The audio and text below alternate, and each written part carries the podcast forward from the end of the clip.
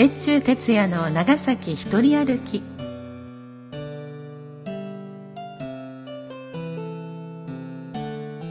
NOC NOCS 長崎卸センターがお届けするポッドキャスト長崎の歴史シリーズ。越中哲也の長崎一人歩き。しばらく夏休みをいただいておりましたが今週から順次お届けしてまいります。このポッドキャストは地元の著名な郷土史家越中先生の昭和53年の著作越中哲也の長崎一人歩きから長崎の方にも他地方の方にもおなじみのエピソードをこれも長崎出身の私山田睦美が朗読でお届けするものです。朗読の都合上著作の一部を抜粋しまた必要により一部説明を付加する形でのご紹介となりますがこのことを含め現著作者である越中哲也先生からご承諾をいただいております。他地方の方々には数百年に及ぶ外国交易が培った芳醇な長崎の歴史の彩りを感じていただき長崎の方には地元への深い愛情を育んでいただけたならという思いで企画いたしました。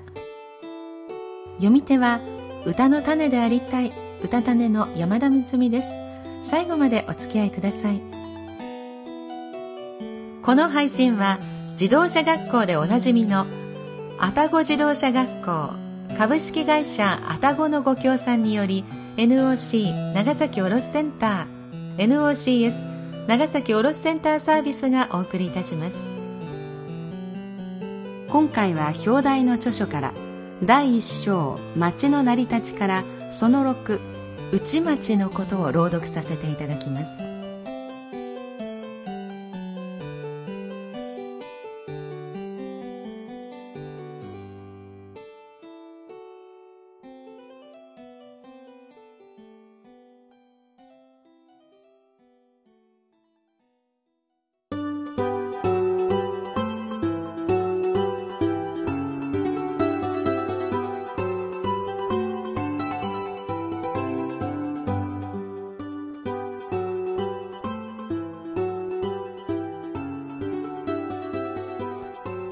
第6回長崎内町のこと。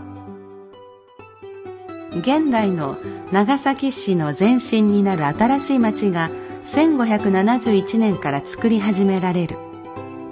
この新しい長崎の町のことをお話しするとすればまず内町の説明をしなければならない。新しい長崎の町が元気元年1571年の初春から開かれるようになったところは現在の万歳町方面から県庁のある大地付近であった。この土地は長崎神左衛門住影の土地だったはずでその神左衛門の妻の父である大村住忠が神左衛門から譲り受けてイエズス会のトーレス神父と相談し町建てを行ったと考える。この町は本来貿易を行う場所としての新しい町づくりというよりキリシタンたちが他から圧迫を受けることなく自由にのびのびと信仰の保てるところとしての町の建設を考えていたのであると従来述べられてきている。しかしこの新しい町の目の前に港がありポルトガル船は必ず入港し貿易を開始するだろうということも十分考えられていたはずである。そして実際に町建てと同時にポルトガル船が入港している。ポルトガル船が入港すれば貿易が行われるのは当然で信仰の町であるのと同時に貿易についての対応も考えられていたであろうしまたそれに携わるキリシタン信者たちも集まって町建てを行ったものと考える。この町建てに長崎市は直接関係しなかったようである。それは大村住忠の代官が来崎し直接に町建ての指揮を取らせたと考えられるからである。指揮者は友永津島という人物であった。1562年の横瀬浦開港の町建ての時にも住忠は代官として友永伊勢の神を派遣している。友長氏は大村家の重臣で伊勢の神も対馬も同族であったと考える。長崎略縁義という古希に当地の悠長ともに相計りて森崎と一の堀の間に六丁の町立て始む。と言っているので長崎市と大村市との話し合いが済み森崎から一の堀まで六丁の土地は大村市の占有地として使用することの了解があったのであろう。森崎というのは森の岬という意味で馬町から江戸町の現在の県庁のあるところまでの大地が長い岬でその岬に森があって森崎という地名になったと考えられている。長崎くんちの神輿に森崎社の神輿があるがこれがこの岬に祀られていた神様でキリシタン時代に破壊され近況後復興し後に諏訪社に合祀されたと伝説されている。この森崎社は宝永2年あるいは3年までは諏訪社内に合祀されていながら諏訪社の祭礼とは別に祀られていた。9月9日の君地祭礼の際にも森崎社のみこしが下るということはなく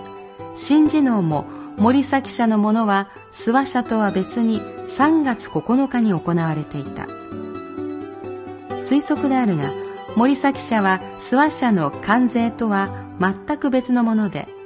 土地の神様として合祀されたものであると思う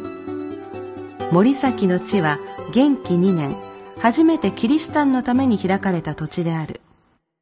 それ以前は神社があったようなところとは考えられないが、伝承では神社がこの地にあったというのである。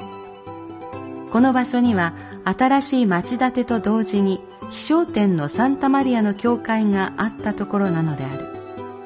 この教会が後に破壊された時、長崎の人々はこの場所に森崎社の建立を思い立ったのではないだろうか。教会を壊したたたりを鎮めるために祀られた祠だったのかもしれない。森を開いて教会が建てられそれが壊されるまで約半世紀の隔たりがある。その間人々はその教会がある前に小さな神社があったことなど覚えていただろうか。それにこの新しい長崎の町の人々は1571年以来新しく長崎へ他国から集まってきた人たちで元より小さな神社が森崎の地にあったことなど知るはずもない。ともかく森崎社は諏訪社とは別と見られていた神社であり諏訪社のように他所から持ち込まれた神社でなく先に述べた次第で教会破壊後土地の人が祀った社名も神名もはっきりしないままその場所の名を取って森崎社と呼ばれたものと考える。大村住忠が長崎住影から譲り受けた土地は六丁を含む大地とその周囲の船が着くのに便利な海岸沿いの場所であったろう。つまり後世内町となりイエズス会の地行地となった地域と考えてよい。現在市役所のある桜町から県庁に向かっての一帯が内町の区域なのである。この内町は1580年大村住忠がイエズス会に地行地として寄進したところで寄進の理由を考えてみると一つ純粋な信仰心によるお寺や神社に土地を寄進する気持ち。これによって教会側は領主に対する納税義務を免れその上港に出入りする船から徴収する天白料その他の収入を得ることができる。2つ長崎防衛戦略。長崎港を狙って C から攻撃してくる外敵に対し大村勢だけでは防げない。寄進することによってむしろ安全を確保するという考え方ということだったのではないだろうか。内町には第一の堀が掘られてその内側に六町ができている。六町というのは大村町島原町平戸町横瀬浦町岡浦町文地町を指す。この六町の要となっているところ今の県庁のあるところに教会が建てられていた。その教会のことについてパチエコ神父の著書はサンパウロの教会長崎の新しい町が作られた時ベルチオル・デ・フィゲレド神父は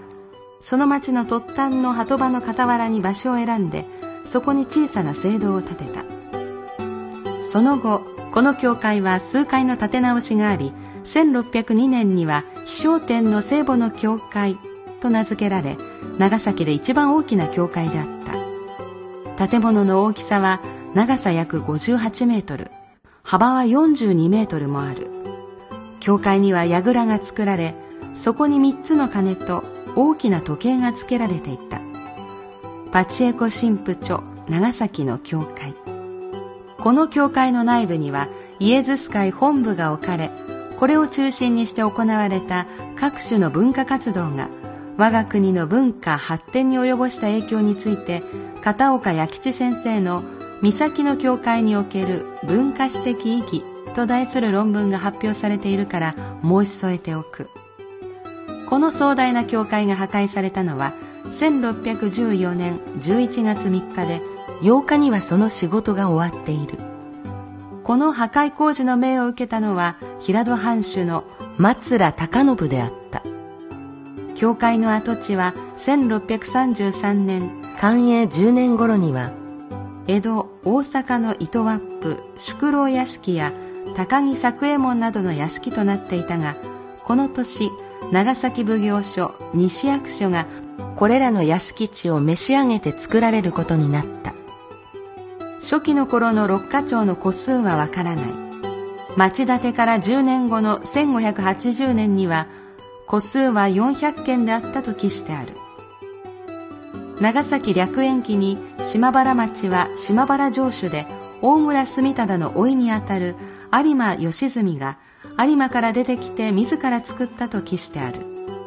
島原町は町建ての時も一番とせらるといい後年総町中が長崎奉行所へ発作令を務める時も最右翼は島原町であった。このことについて古賀十次郎先生は大村住忠は甥の義純が22歳にして自ら長崎の町建てに参加したことに感謝してこの町を第一石の名としたのであろうと言っておられる。大村町はもちろん大村氏が町建てしたのであるから友永対馬が指揮を取ったのだろう。平戸町は日浦与左衛門という人が平戸の人たちを指図して作ったと記してある。他浦町は現大村市に他浦工事というのがあって大村付近の裏々の人が住んでいたところという意がある。それと同様に長崎付近の裏々福田手熊などの外目地方の人たちが作った町と考えている。横瀬浦は横瀬浦横左衛門が建てたと記してある。文地町については古賀十次郎先生の論説が先生の著書長崎開港史に展開されている。文地とは一部分または一区域を治業または支配する意味といい合村木を挙げてその中に池田分久原分の地名があることを挙げこの池田分久原分区域のうちいずれのものかまたは池田分久原分両区域より幾人かが抜擢されて町建てに当たったものかその辺のことは分かりませんと言っておられる。この六町の町名からして考えられることは六町すべてはキリシタンと大村家に関係があるということである。平戸町について言えば平戸地方には1550年ザビエルが布教して以来多くのキリシタンの信者がいたが領主松浦隆信はキリシタンにはあまり好意を示さなかった。それで信者はどこかに難を避けたかったことと平戸の貿易化はポルトガル船の入港が廃されたので平戸にとどまっているよりは早く長崎の町建てに参加することが有利であると判断して長崎移住に参加し平戸町の創立となったのでありその指導的役割を果たしたのが日浦与左衛門であったと考える。道長のことを記した記録に寛永11年平戸町横瀬浦町人数改め町並びに寛永19年平戸町人別性別級などがある。これらを見ると寛永11年には54個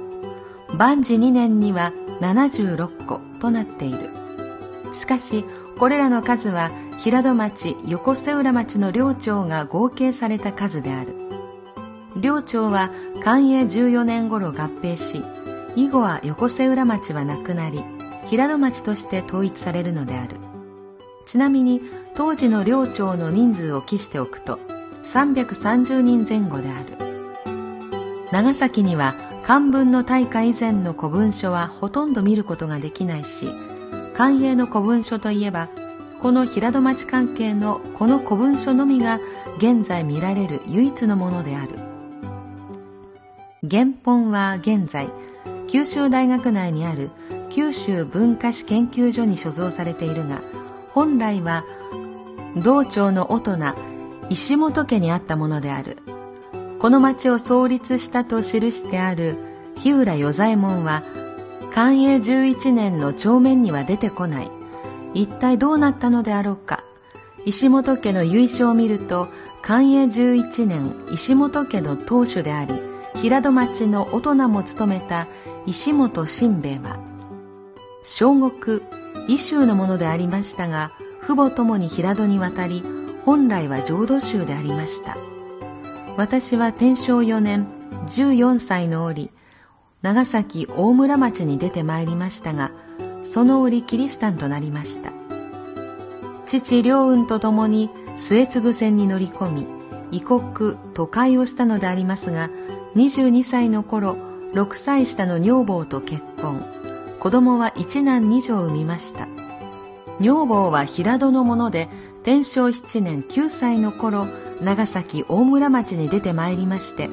元来は浄土宗でありましたが大村町にてキリシタンとなりました。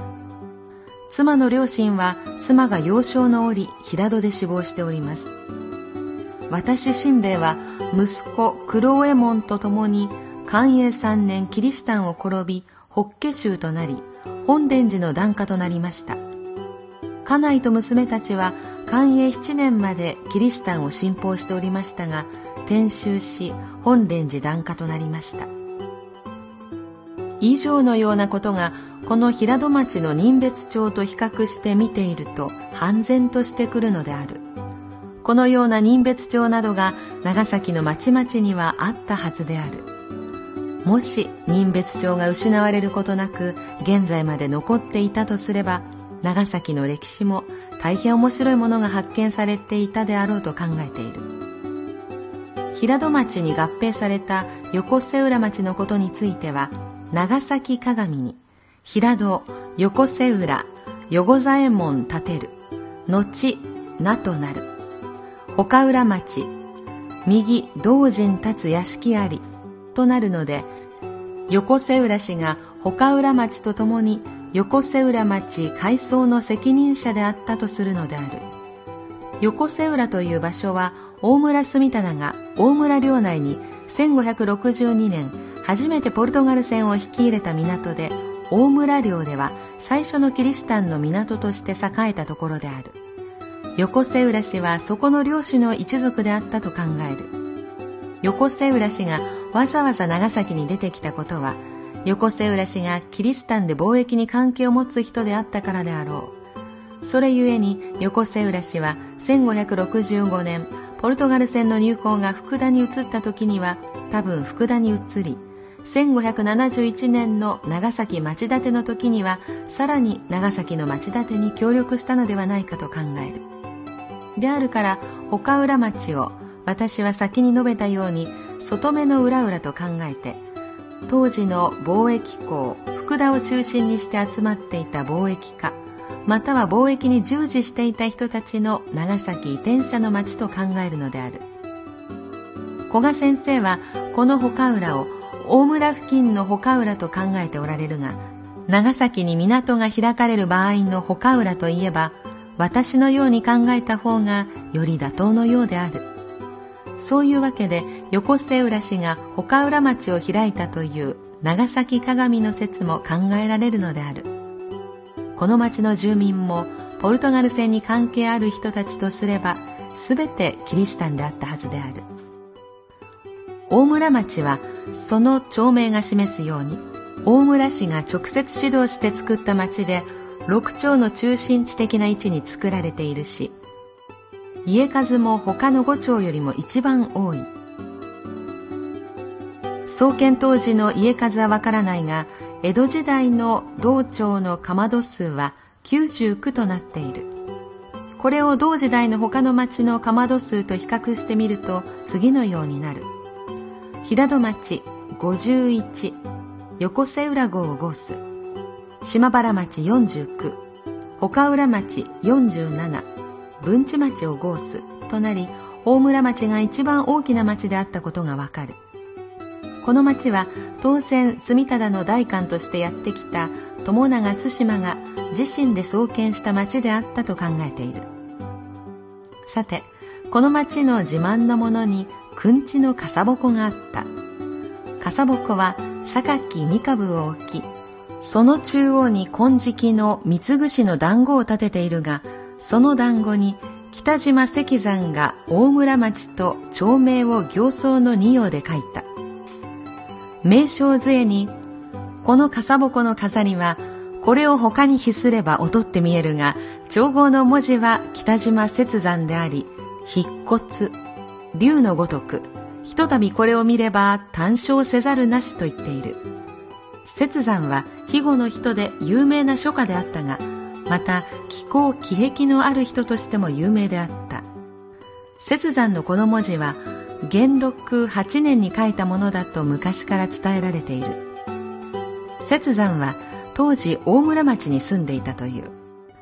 元禄8年この町は踊り町にあたったので笠鉾の文字を雪山先生に依頼していたところ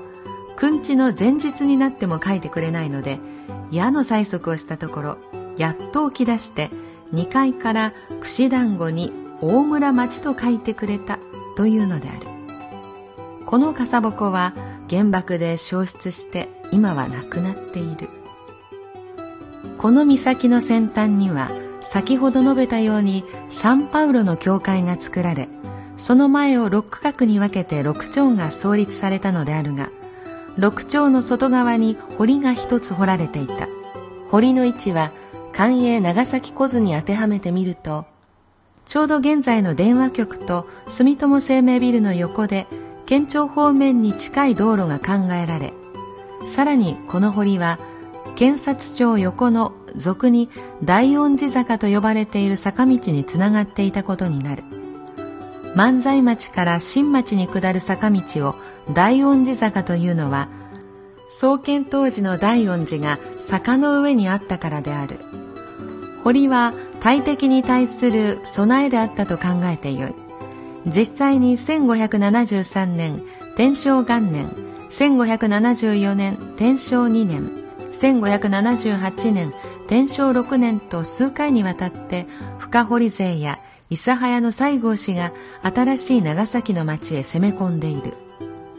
この時の堀は2つあったと考える。官営長崎小図を見ると堀は3つ描かれている。そのうち第3番目の堀を作った時期については文献者間の年表1601年の頃に引地町と袋町の境に堀を作る三の堀。これに小川と通じて内町外町の境界を定めると記してある。しかしこの記事について一項を加えると堀は先に述べたように長崎の町の防備のために作られており、寛永小図に描かれている三つの堀は、飛翔天サンタマリアの教会、サンパウロの教会のあった岬、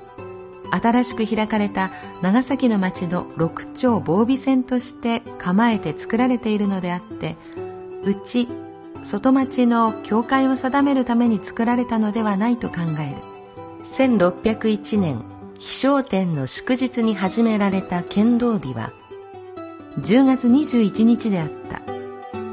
この教会のことについて26世人の記念館長パチェコ神父は1601年9月20日付フランシスコ・ロドリゲス神父の手紙を引いて詳しい説明を九州キリシタン研究に発表されている。この年、桜町にあった墓地が立山の山裾、現在の県立美術館付近に移されることになるのである。その墓地の移転場所には1594年、すでに小さな教会が建っていた。その教会は町から少し離れた森の中にあり、よく参拝される聖母マリアの小聖堂と呼ばれていたパチェコ神父の著書より、人々はこの教会を商店のサンタマリア教会と区別して山のサンタマリアの教会と呼んでいた。この聖堂の周囲にサンミゲルの墓地ができたのである。なぜに墓地の移転が行われたのであろうか。それは長崎の町が次第に拡張し内町より新町へと家屋建設が伸びてきたからであると考える。そのため防線状の堀を新しく構える必要があったのではなかろうか。このサンミゲルの墓地に向かって町からその墓地までの道が新設され石畳で覆われたとパチェコ神父の著書に記されている。この石畳の記事が長崎の石敷について文献的には一番古く記載されている記事である。これによって長崎の町にはこれ以前すでに石畳で覆われた道があったことが想像される。長崎の町には石畳の道がある程度完成していたのであろう。しかしその石畳といっても道路のすべての面を石で敷き詰めるというのではなく当時は歩くところのみに石を敷いていたと考える。さて、そのサンミゲルの墓地までの石敷きの道は直線であったと思われるので、そうすると、現在の八百屋町の通り、つまり勝山小学校の裏手にある小さな石敷きの道が頭に浮かんでくるのである。第三の堀は多分、今電車が桜橋の下を走っているが、その辺りが堀の跡であると考えられるので、その内側の町から直線で墓地に行く道を探すと、旧内中町筋から堀の下を通っていく道が来ずに描かれている。この道を考えてみると、先に述べた八百屋町の道筋が浮かんでくるのである。ちなみに、この山のサンタマリアの教会が破壊されたのは、1614年12月5日から8日までの間のことで、大村藩の人たちの手によって破壊されている。それから間もなく、サンミゲルの墓地も壊されてしまい、その後一時は空き地となっていたが、教会を作るとき整地され、石垣なども築かれているところである。教会や墓地が破壊された当時は、おそらくはたたりのある恐ろしいところとして怖がられたところであったようだが、50年という長い歳月の間には、人々の心の中に、すでに過去のことは忘れ去られていたのであろう。明治の初年、その立山奉行所も廃された後は、長崎県立長崎中学校などの学校用地として使用されていたが、現在は長崎県立美術博物館の建物が建っている。私はこの県美術館建設の前年の昭和39年、県の担当者から美術館設計の計画書が示され意見を求められたことがあった。その席上、奉行所の入り口、正門を閉める土波と奉行所当時の石垣が残っていたのでそれだけは現位置を変えることなく残していただきたい旨を力説したが呼ばれていた関係者一同知事が出席していたためにか私の意見に誰一人として賛成していただけなかった。私は今立山のあの石垣の前を通るたびにあの時のことが思い出されて残念でならない。あの奉行所の入り口の位置が今でも残っていたとするならば、先に述べた八百屋町通りの石敷道のことも半然とされることになるし、山のサンタマリアの教会には二つの出入り口があり、その一つは上町に通じる道であったというから、他の一つはこの奉行所入り口になったところであると考えていたのであるこうしてサンミゲルの墓地や山のサンタマリア教会の調査の手がかりになる地点でありかつ旧立山奉行所の唯一の遺跡地が県の人たちの手によって失われてしまった。ついでに六丁の創建された頃の外国側の記録を拾ってみるとまずバリニャーノの報告書がある。これによると開港前の長崎についてこの天然の良港を成している長崎の港に新しい町が開かれる前は人に知られていないところであり野生の有刺植物や雑草が生い茂り幅の狭い陸地が海に突き出ていたと記している。六丁が開かれた当時は岬は海に突き出ていたのである。大波と五島町方面も海がすぐに岬の下まで寄せていたし中島川方面も深く海が入り込んでいたというのである。そしてその狭い大地の上に六丁が開かれたのであると説明している。その新しく創建された六丁に住み着いた人たちについて神父たちは長崎の地に来た人たちは信仰のために他の土地を追放された人々が安全な地を求めて集まってきた人々なのである。暴虐によって迫害された天草五島平戸島原のその他の地方の人々がやってきたのでその人たちに町の中の土地や町を分配して迎えた。モレ本神父の報告よりと記している。実際にこのようにして集まってきた人たちもいたのであるが長崎の町での生計はポルトガル船の入港による貿易港としての開港であり農業集団による開拓ではなかったということも集まってきた人たちを考える上には知っておかねばならないことである。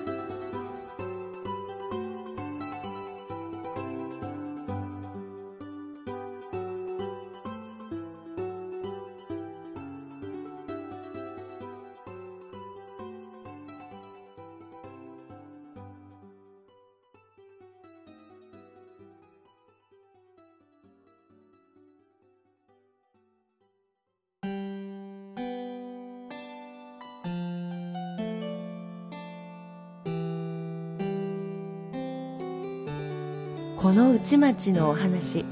とても興味深く朗読させていただきました。自分の住んでいる町の最初の頃のお話聞くととっても楽しいですね、